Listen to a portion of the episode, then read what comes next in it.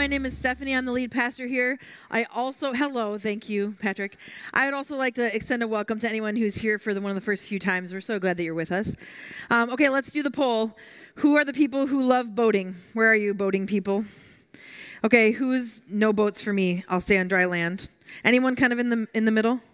That's like the most Minnesotan thing ever. I'm in the middle. Okay, that's fine. Um, I'm actually in the middle as well. Okay, Minnesotan. I get motion sick. Okay, so this is just this huge bummer for me because I love all of the above. I love oceans, I love lakes, I love rivers. I love getting the chance to boat on them, but I have to take like prescription medication. Like it's that bad. And it's getting worse as I get older. Like if I like walk a little too fast, I could get like a just momentary like it's that bad. So if you're with me in that and the motion sickness like, you know, we can have a little like support group about that because it's getting worse. But thankfully there is some medicine that helps me because I love it. I love it. I love the chance to get out on the water, and I love how uh, how beautiful the combination of the water and the scenery, and and I just love it. And I love that we live in Minnesota for that reason. Now, here's the thing that I want to point out today is that whether or not you all see water and think positive thoughts, which I think many of us do, we are people who have been through a time that people have been using a metaphor that I think um, I will say it like shifts this concept of my love for water, and that is this. Throughout these last two years of the COVID chaos and all that we've been through, this metaphor of a storm on the ocean has been one that has come up. So maybe you've heard this, maybe you haven't. The pandemic and everything that came with it is like a storm at sea, people have said. And it's such an unusual storm because it's one of the first ones, at least in my lifetime, where like the whole entire world is experiencing this metaphorical storm at sea, but not in the same way. And so the quote that I've heard over and over is that we're all in the same stormy ocean, but we're not in the same boat. We're all in the same stormy ocean, but we're not in the same boat. And I think that makes a lot of sense. Maybe that makes sense to you too. These last couple of years took a different toll on different folks, right? And, and, you might be able to name the things that you lost. You might be able to name the deepest challenges that you faced, and maybe even some things that you learned that were even positive things. But you can probably name other people in your life who've had even deeper challenges and an even deeper struggle. Because while we're all in the same stormy ocean, we are all, we're not all in the same boat. And this has shed some different light for me on this theme throughout Scripture. And I remember learning about this uh, years ago and thinking, don't ruin water and oceans and lakes for me. But the reality is, is that when oceans and the sea comes up in Scripture, it's not always in a positive way. When, when large bodies of water are mentioned in scripture, uh, sometimes even called the waters, right? It's like this ominous thing. If you notice in scripture, rarely the ocean or the sea or the lake is talked about as like a tranquil place to get away on vacation. Very rarely is it this beautiful aspect of scenery or this way that we get to just enjoy nature. Even though that is true, when it's brought up in scripture, oftentimes large bodies of water represent chaos represent struggle, represent brokenness, sometimes even evil. And when you keep that story, that, that when you keep that in mind when you're reading the stories, it can kind of shed new light on these stories that you're reading. So I'm not trying to ruin our love for the lake and the sea. Please don't don't t- take me that way. But but recognize when you're reading scripture, sometimes there's themes and meaning that we might miss. And I think that the waters or the chaos that's represented by the ocean and the waters is missed on us. For instance, the first two books, two verses in the in the very beginning of the Bible, in Genesis 1. In the beginning God created the heavens and the earth, but verse 2 says, "Now the earth was formless, empty, and darkness was over the surface of the deep, and the spirit of God was hovering over the waters. Okay, so the waters there is connected with this idea of, of darkness, formless, chaos, emptiness. Right, right away, we see that theme. Uh, in the story of Jonah, right, we know about this great fish that comes and swallows him up. The fish doesn't represent chaos. The fish doesn't represent brokenness. What represents that? The ocean that he jumps into, the sea, he jumps overboard into the ocean and the sea, representing the chaos and the brokenness and the sin and, and all of that. And the fish, man, he gets a bad rap. That fish saved his life. Right? The fish is not the bad guy here, okay? It's the it's the ocean and the sea that represents this darkness that Jonah's wrestling with. Uh, one more story in the story of Exodus. Uh, God parts the Red Sea. The Red Sea is what's keeping the people of God separate from being able to get away from their captivity in Egypt. And so when God parts the Red Sea, it's symbolic for God removing the barrier of the chaos, the brokenness, the injustice, and all of that so that they could get to freedom. Once again, we see that in Scripture, the waters typically represent chaos and evil and brokenness. So I would say that this theme in Scripture fits pretty well with our quote that I have heard over and over over the last couple of years about how we're all in the same stormy ocean, but we're not in the same boat. Because the stormy ocean, in that metaphor, of course, is also representing chaos and brokenness and, and struggle. The human's response to the storm and the chaos in Scripture, when you read through that, the different stories, and there's many, many stories as you read through, now you'll always remember. I wonder if this is an example when I'm reading this in Scripture of the waters representing the chaos and the brokenness. And, and whenever that happens, the human's response is all over the place, okay? aren't we always all over the place, humans? So the humans on scripture are all over the place, just like we are all over the place when it comes to what we face in life. But we also see something in Scripture, and that is that God is the one who has power over the water, over the storm. God is the one who has authority and power over the brokenness and over the chaos. Job 9 8, and some of you know the story of Job. It says, He alone stretches out the heavens, and God treads on the waves of the sea. Do you see how we need to understand that meaning? Like God treads on the waves of the sea. God is so powerful. He's, he walks on top of that chaos and he walks on top of that, that brokenness. I'm going to read Psalm 77 because it's so beautiful. And maybe you've read this psalm before, but now read it with the idea that the waters represent the brokenness and the chaos that we face in our life. So I'm going to start in verse 13. Your ways, God, are holy. What God is as great as our God? You are the God who performs miracles. You display your power among the people.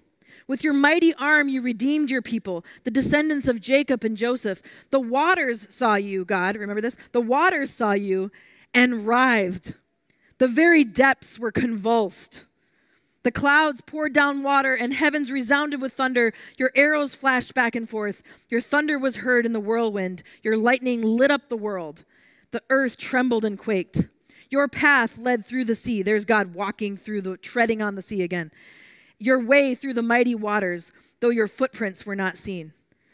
God is so powerful here, and, and the, the understanding of the waters as, as dangerous and darkness and chaos, and, and God treads upon the sea. This is the God that we serve. When we're being tossed back and forth by the wind and the waves, we follow a God who has power over the storm. So we've seen as we've been going through the book of Matthew this whole year, if you're new with us, we've been in Matthew since the beginning of January. And we're taking this close look at the story of Jesus told through his disciple Matthew. And in the book of Matthew, we see two distinct stories about storms on the sea. One of them we all already talked about a few weeks ago, and it's in Matthew 8, when there's a storm that comes and the, the disciples are on a boat, and Jesus is napping in the boat. And they have to wake him up and he with just a word calms the, the chaos and, and, and all that's happening around him. So remember in that story uh, the waters thematically represent chaos darkness and brokenness. And jesus is very clearly having authority over that because with just a few words the wind and the waves die down and so today I want to focus on the second story of stormy waters, and this is when Jesus walks on water. Some of you might be familiar with this story. I think we might unpack some things maybe that we haven't focused on in the same way in the past, but we're going to be in chapter 14 of Matthew. So keep this, this uh, we call it a hermeneutic. Keep this hermeneutic in mind that the waters represent something very deep, and it's showing that when Jesus walks on the water, it's a display of his authority, it's a display of his power. But there's also something else I want you to notice.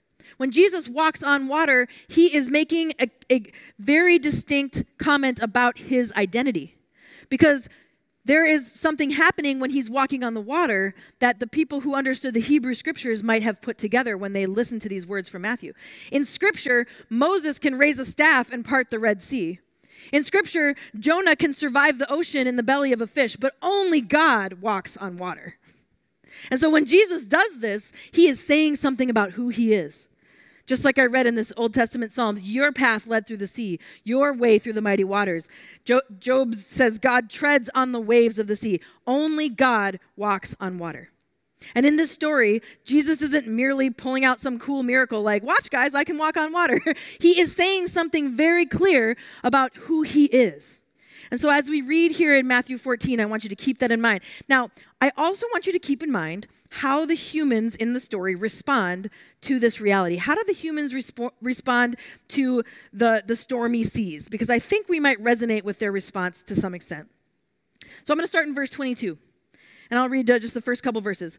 Immediately, Jesus made the disciples get into the boat and go on ahead of him to the other side while he dismissed the crowd. So he's just been with the crowd. After he dismissed them, he went up on a mountainside by himself to pray. Later that night, he was there alone. So here we go. We've got this opportunity for Jesus to get away by himself. Why does Jesus want to get away by himself? If you just look at the context, you'll see why. You'll see that his cousin John had been killed by Herod. John the Baptist's life had been taken. And it says that in chapter 14 that Jesus wants to get some time away to process that but the crowds follow him, and that's when we see the feeding of the 5,000. Like the immediate needs of the people uh, came into view, and so he needed to meet that need. He felt compelled to meet that need. And so now the crowds have been sent away, and he finally gets his time to go out and to, to reflect on the reality that he's gone through this grief and he's gone through this loss. Have you been there in life where you just desperately needed some space to grieve and to process, but you couldn't get away from the crowds? I mean, the crowds might look like toddlers or teenagers or coworkers, right? But you just need some space. I think a lot of us have been there. It reminds me of these memes that have been going around. Maybe some of you saw them. Like I, I put, put two of my favorite up here. These memes like 2022, me still processing 2021. Like the wave is about to hit you, or the, my, you know, I love Friends. Uh, me still processing 2020, 2021, 2022. Does anybody resonate with the idea that we haven't had enough space to process what's happened before something else is going down? Okay, so that's this is I think where Jesus is at, honestly. The, the, he needs to get some time, and he finally gets the time. But as he is at alone on the mountaintop, something happens, and a storm comes up on the sea. And we see in verse 25 or in verse 24, and the boat was already a considerable distance from land, but it was buffeted by the waves and the wind against it. And so he's getting his time away on the mountain, but they're on their own on the boat. Now, it's pretty common for storms to just kind of spring up on the Sea of Galilee. So the fact that that happens twice in Matthew, it, it wouldn't be shocking to people who understand the context because that often happened. It's what made being a fisherman or, or doing other roles like that kind of dangerous at times. And so here they are in another tough situation, okay? Let me read again, starting in verse 25. Shortly before dawn, Jesus went out to them walking on the lake. When the disciples saw him walking on the lake, they were terrified. It's a ghost! They said, and they cried out in fear. But Jesus immediately said to them, Take courage, it is I. Don't be afraid. Right? Okay, so as if it wasn't enough that you're in a boat and you're very vulnerable and the wind and the waves are hitting the side of the boat, now you might see a ghost. Okay, this is where they're at. The same thing I was just talking about, like it's just compounding, right? So they're already afraid, now they're even more afraid. And the first response from these disciples we see is that they're worried, okay? So if we're asking the question, how do we see the disciples respond? The first thing I want us to notice is that when it comes to the stormy waters, the, the disciples are worried. They're anxious, they're fearful. I think a lot of us can resonate with that. When it comes to the stormy waters, the disciples are worried. That's the first response that I see. Now, Jesus' response to their worry and fear is very clear here. He says, Take courage, it is I. Don't be afraid. Now, the way Jesus here says, It is I, could also be translated, I am. And this is another gesture where Jesus is articulating that he is God, he is the Messiah. When he says, I am, he's hearkening back to Exodus where God speaks through a burning bush to Moses, and, and Moses is like, Who am I supposed to say that you are? And, and God says, I am. I am the great I am, the, the, the God of Abraham, Isaac, and Jacob. And, and so here Jesus is walking on water, something only God does, and he's saying, I am this very famous name of God in the Hebrew scriptures. But this symbolism is totally lost on the disciples because they are freaking out. Okay, they're too worried to notice this poetic thing that Jesus is doing here that we now get to read in the book of Matthew. Let's continue on to see what happens next in verse 28.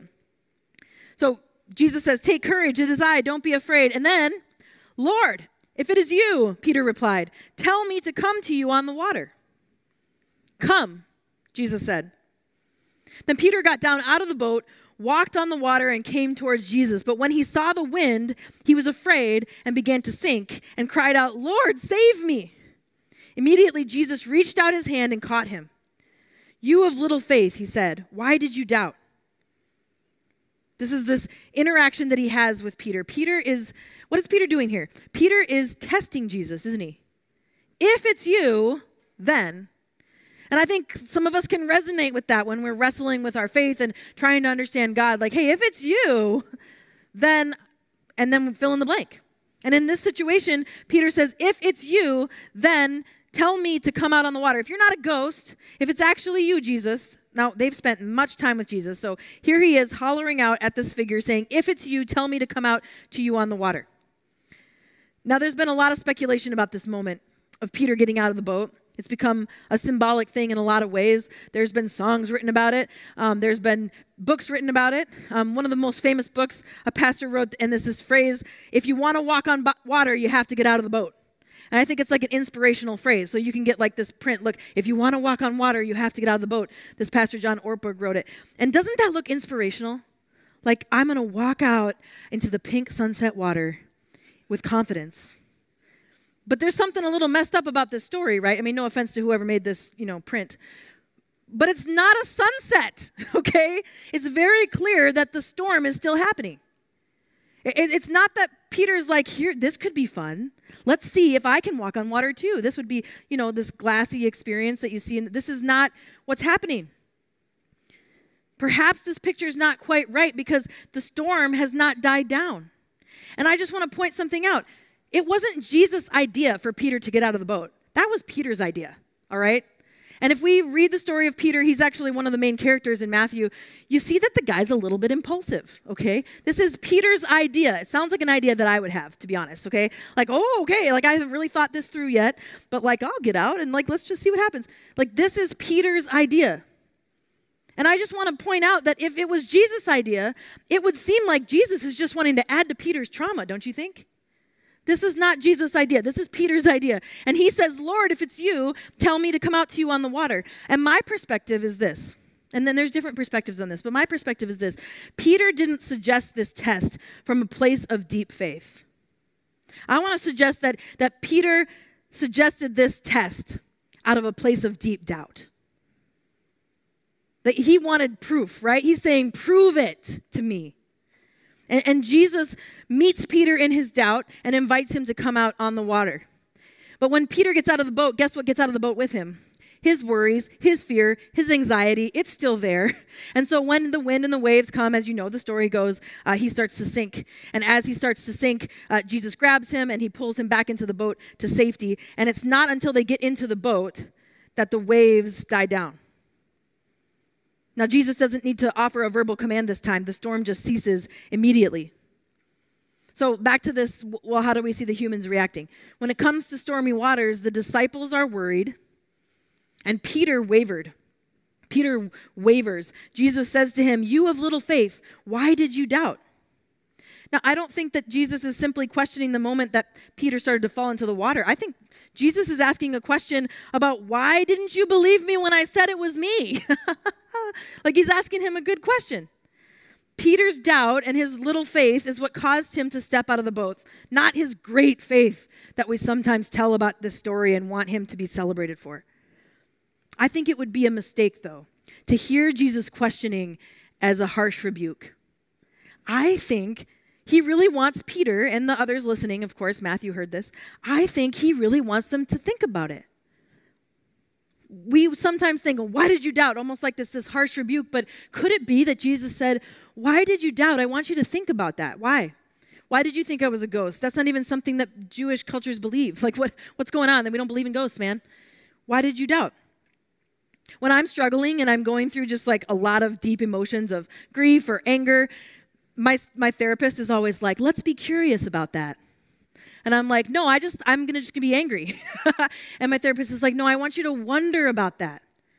Be curious about what's coming up inside of you. And I think this is what Jesus is doing here. Jesus is saying, why? You need to wonder about that, Peter. You've been with me all this time, yet you're still questioning. And I want you to wonder about that. The, the, the word doubt here in Matthew is distazo, which is best translated as waver in your trust. Jesus is saying, Why did you waver in your trust? We've actually been in this situation before with the boat, but why did you waver in your trust? That's a good question, isn't it? I think Jesus genuinely wanted them to wonder about this. And, and we don't see Jesus giving them a lecture then about why they shouldn't doubt, do they? We don't see him going on to say like, and here's why you should, here's my, here's my really good explanation about why you should never doubt. He doesn't do that. He just asks a question. And then he gets into the boat and he calms the storm around them. Jesus invites them to wonder, to be curious about their doubt, to be curious about their wavering. So, what are these reactions we see? When it comes to the stormy waters, the disciples are worried. I think we can resonate with that. Peter is wavering, which I think lots of us can resonate with as well. And Jesus invites them to wonder, to wonder about that. Let me finish reading the, this passage for today, uh, picking it up in verse 32. And when they climbed into the boat, Jesus and Peter, the wind died down. Then those who were in the boat worshiped him, saying, Truly, you are the Son of God. When they had crossed over and they landed at Gennesaret, when they uh, and the, when the men of that place recognized Jesus, they sent word to all the surrounding country, and people brought all their sick to him and begged him to let the sick just touch the edge of his cloak, and all who touched it were healed. These desperate people aren't struggling with the same type of doubt in that moment because they're like, if I can just touch him, that's where I need to be. I think it's so interesting here because you've got the worry, you've got the wavering, you've got Jesus inviting them to wonder, but you also see that at least for some of the disciples, their worry turns into worship. And what's so interesting about this account here in Matthew is that in the first 14 chapters of Matthew, we don't see anybody worship Jesus. Like, this is the first time the disciples have worshiped Jesus. Think about that. They have seen him perform so many miracles. He's, he's healed the sick, He's uh, made blind people able to see. He's raised the dead back to life. He has caused the demon possessed to be set free. He has provided for thousands of hungry people. But Jesus helps them survive a boat ride, and they're finally ready to worship him. That's where they're at. And before we get too proud, like that's where we're at sometimes, isn't it? In the stormy waters, they were worried, they wavered, and Jesus invited them to wonder and worship. But it was only after the storm died down that they worshiped. Did you notice that? It was after the storm that the boat was, I mean, because let me just be honest, like this is a triggering story for me because I would be puking. Like I would be actually throwing up. Okay. I wouldn't even be, I'd be like, take me now. I can't, like, this is this is terrible. And so the, the storm finally dies down. And you know how it is. It probably still felt like they were moving, even though they weren't. And then they worship him. Do you see these responses in your own life? Because I know I do. I see times in my life where I'm worried, where I'm wavering, and I see times when I'm wondering and I'm worshiping. In the stormy waters of life, we might find ourselves worried and wavering, right? Now, I would venture to say that most of us have faced deep uncertainty and worry and, and, and have faced deep fear and anxiety, right? Most of us have experienced that in our life. I would say that most of us have wavered in our trust in God, have, have doubted or questioned our faith or questioned God in our life. Can we just normalize that for a minute? Because what I notice is that when we're going through deep worry or deep wavering, it feels like you're the only one, doesn't it? Like nobody else is dealing with this. But I've been around the block enough and I've heard enough stories and experience in my own life. Most of us go through those seasons. So let's just normalize that for a minute.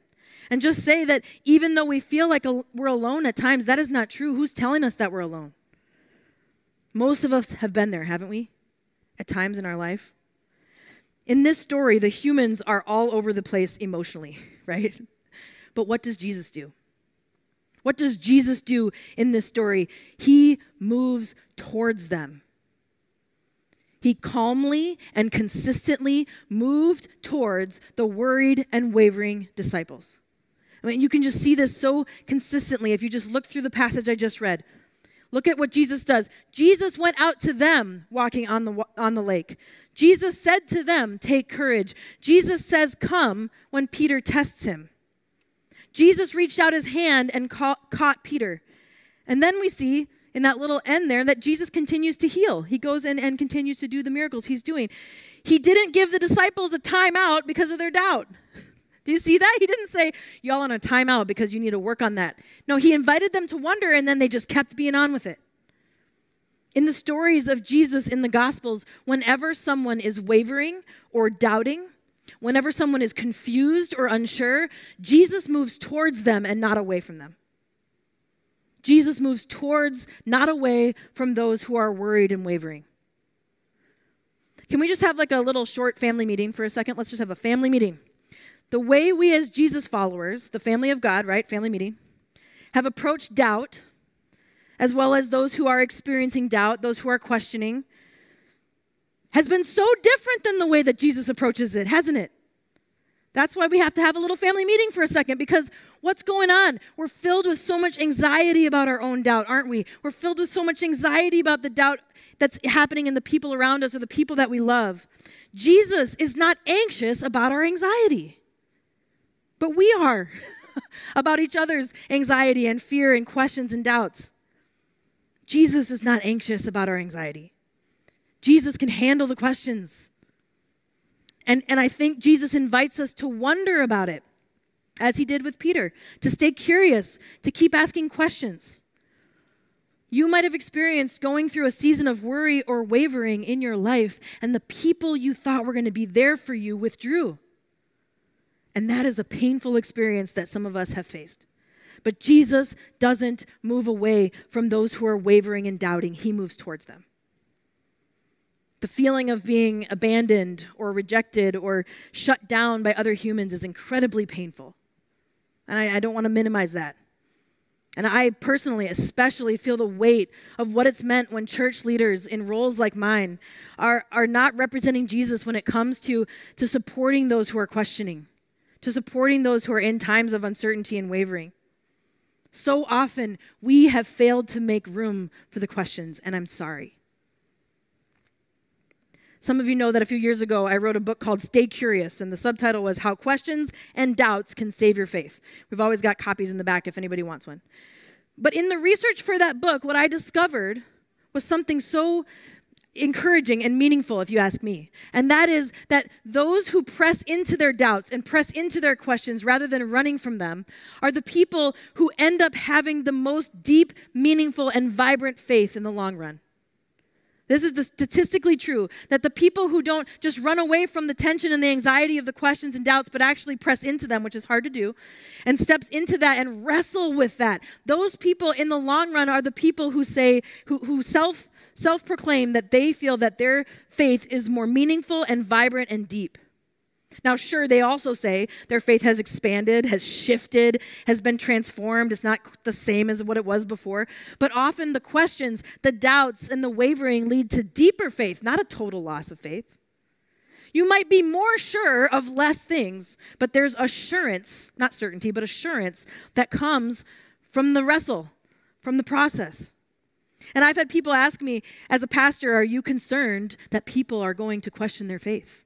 What if, what if people doubt, Pastor? Are you concerned about that? And I would say now, having listened to so many stories, having experienced my own uh, times of doubt and questioning, and having done the research that I did for this book, I'm at this point more concerned that people won't ask questions and people won't face doubt head on because I know that pressing in can lead to integrating your faith in a way that, that's deeper than you've ever had it before.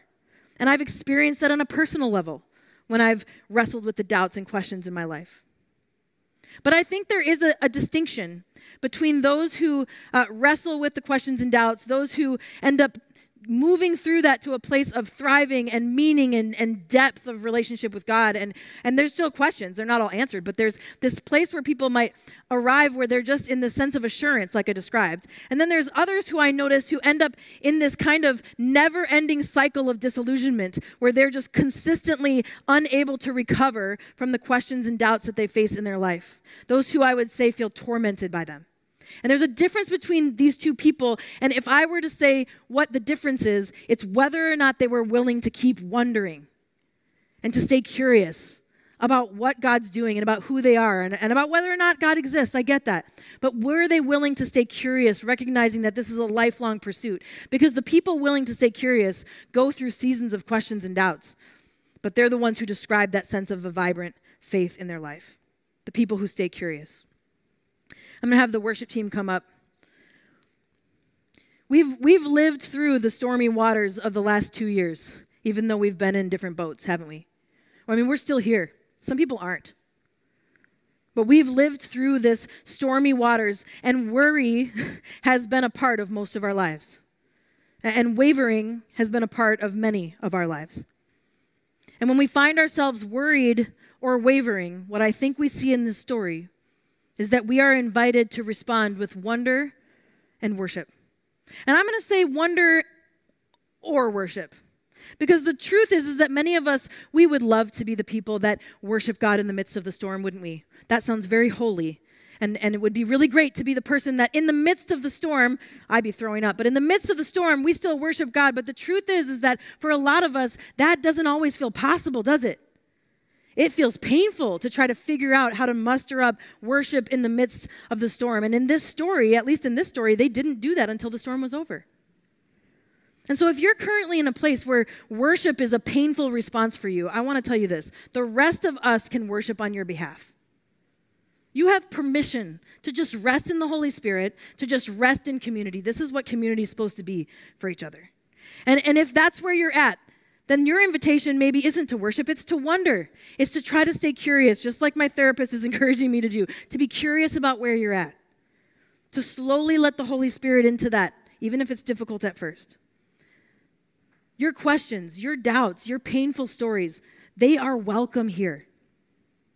We can hold you up when you don't have the strength. That's what community is supposed to be for.